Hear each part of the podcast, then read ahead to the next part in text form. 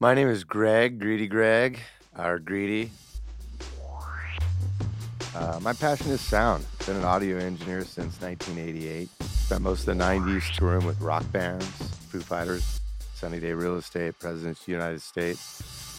Became obsessed with tone while working with all these bands and working on electronics. And by the end of the 90s, I had started a company called Greedtone. Hand make everything, design it. I'd be lying if I said I didn't have help in the endeavor, so it's not just solely me. This is where I draw my experience from.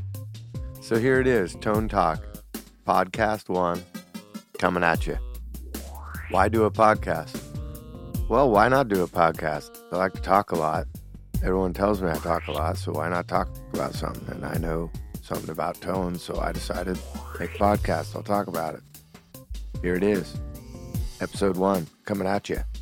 You are listening to Tone Talk.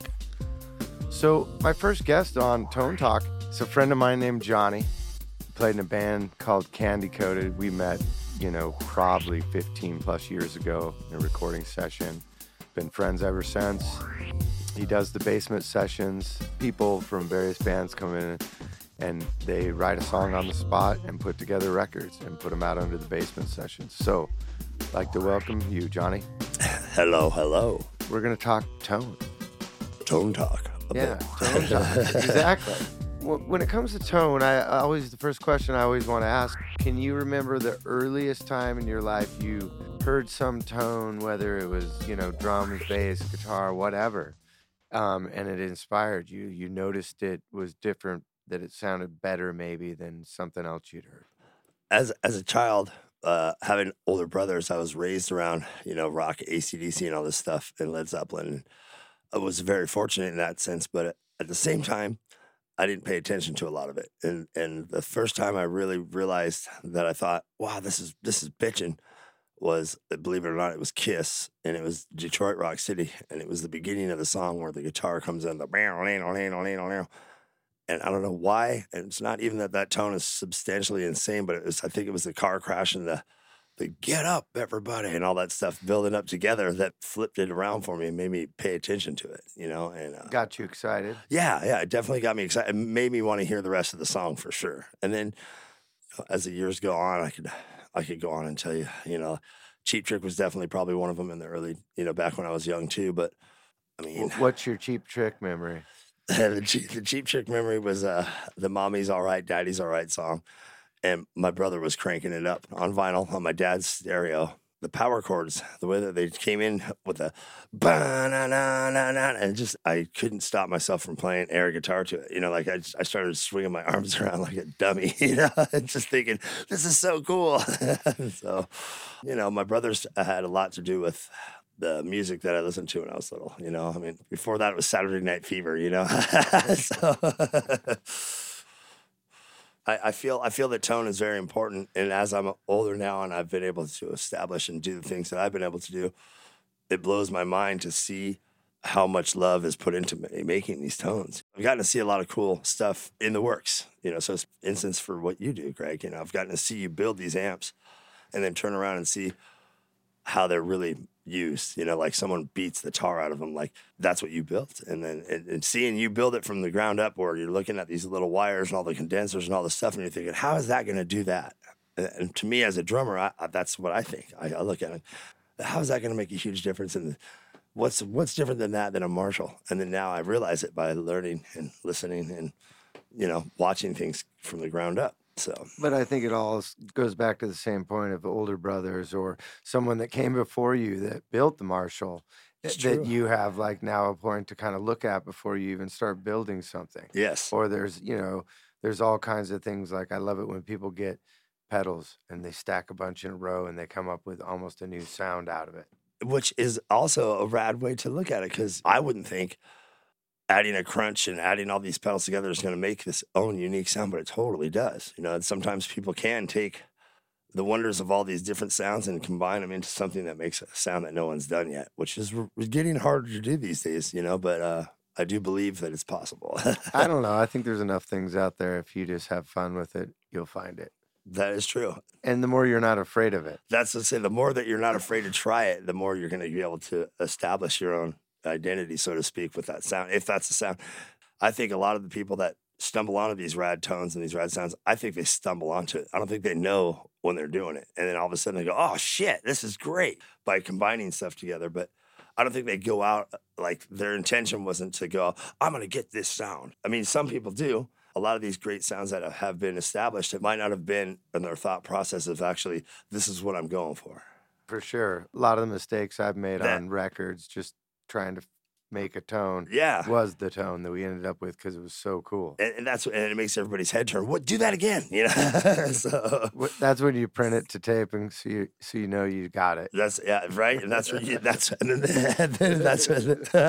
I've actually taken the effect and printed it to tape to make sure so that we didn't lose it because I was like, we're gonna lose this. Let's just print it. That's serious though. That's see, and then you go up, but you have that as a that's a, that's your your your formula right there that you can go back to and look at over. You know, how do we do this? Right. So that's that's amazing, and it's really amazing.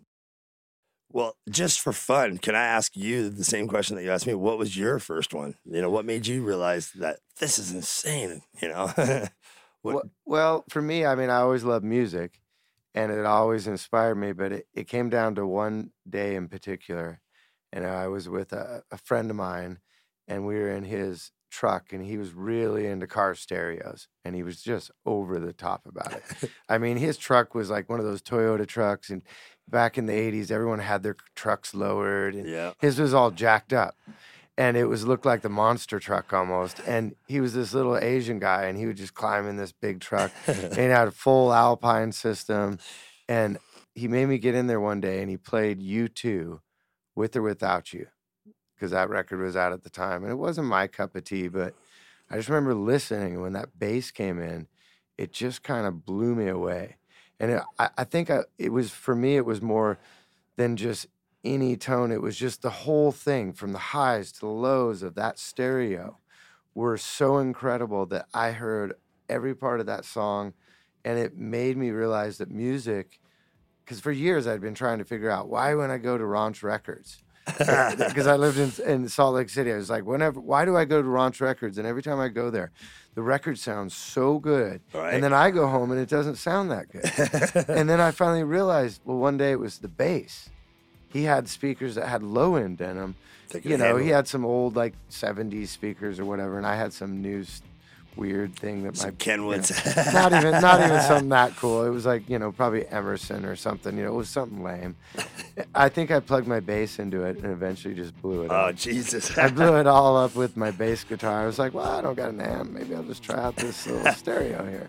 but for a second, did did you get the sound you were trying to achieve? Oh, before I blew up that Emerson, I got to tell you, it was amazing. and then when smoke came out, it was pretty gratifying to watch That's so smoke come rad. out of the speaker because it totally fried the voice coil. But you smiled as it was happening, right? Of course, when you're blowing up something, you can't do anything but smile. That's very true. Now we're gonna leave that note. You're listening to Tone Talk. After that, I became obsessed with sound and tone and started uh, getting into car stereo and building systems and getting into playing music. After a while, I realized I didn't like any of the tones out there, or at least I didn't like the ones I could afford. And so I started building stuff, and in no time at all, got really inspired and wasn't sure why. Wasn't sure if like, oh, I was just excited because I made it, or was I excited because it was a good tone? And then I went and did a record in New York and realized the artist I was with loved what I had built, and I started kind of bringing it to sessions and letting people check it out. They got real fired up, and I realized that maybe my inspiration every time I played it wasn't just because I made it. It was because it was actually a cool tone. And that's when I became obsessed with building new sounds and new tones and listening to tones and stacking different pedals and stacking amps and trying pretty much anything to come up with tones that I thought might be fun to listen to. Ones that at the end of the day you just are excited.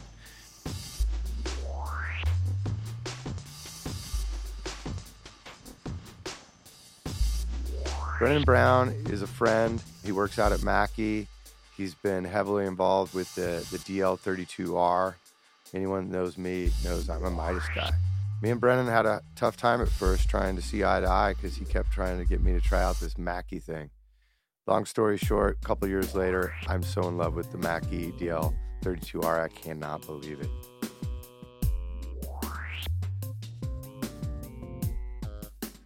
We're on Tone Talk with Brendon Brown, and uh, I'm going to start out with a real simple question. Uh, is there a tone out there that's inspired you? There's been several tones that really have inspired me. I think, you know, I didn't really get into the engineering aspect of it until you know my mid 20s and that was really when i started really listening to tool on vinyl. And some of the first tool albums were were amazing. You know the, the not only the drum tones but the guitar tones and the bass tones were just jumping off the album. And that you know that's when people actually listened to vinyl.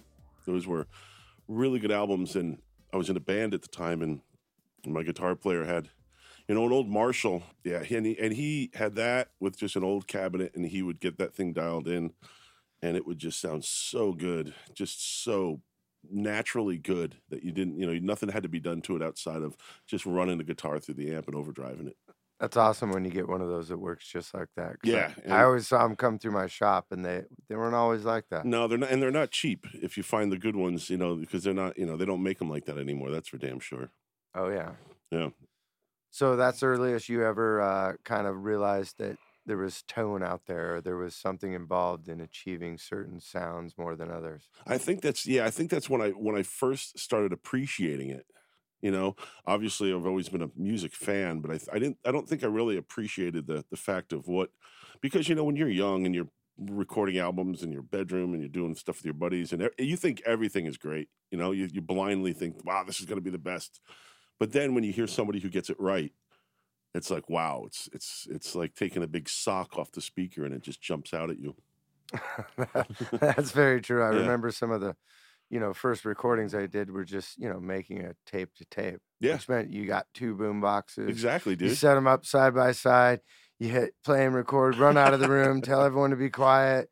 And if someone opened the door, you had to start all over. And did I remember recording? I remember when I first figured out that you could use headphones as microphone, and I would plug the headphone into the the, the little eighth inch microphone input on the tape deck, and I would use those for for a microphone. And I I just completely you know messed around with all that stuff and i've been at it i mean I, i've always been interested in music it's the, you know after junior high i think it has been the one thing that i've actually been able to be mildly successful at and and really, you know, enjoy. You know, and I've got I've been lucky to have friends like you that that get the same thing and understand the same thing. You know, somebody's got to make the good records and appreciate music and tone. How how were those headphone mics? I'm really interested in the headphone mic. Dude, how does that sound? Yeah, you know, DJs do that all the time now. I don't know if you. I was just out on tour last fall, and uh, the you know the EDM guys they take the there's the you know the quarter inch input on the on the um. It's really overdriven first of all. I would imagine that's yeah. what I thought it was going to be distorted. So what they do is they'll take it, you know, they'll use the headphones for their set, and then at the end of the night, because you know, as a front of house engineer, you don't never really want to give a DJ a microphone, and if the microphone, if you give it to them, it's really never on. So they got hip to it. They would take the the quarter inch out and plug it into the quarter inch mic input on the on the on the DJ mixer, and then talk through that. So it's it's it's pretty unique, but uh, I wouldn't recommend it. That's a pretty good trick. Yeah. Yeah. I mean, I used headphones to clip over the body of acoustic guitar and then plug into a tuner. and then you could, t- you know, you could tune your guitar that way. I used to put my bass against when I first moved to California. I used I didn't have an amp, and I used to put the bass headstock against the window, and and the window would rattle and vibrate, and I could tune my bass that way and, and play the bass with the murr, murr. Oh, that's pretty sweet. Yeah, you, you, you become, you know, as you know, you become a it's a whole lot of there's not a whole lot of book learning in audio. You need to kind of figure things out on your own.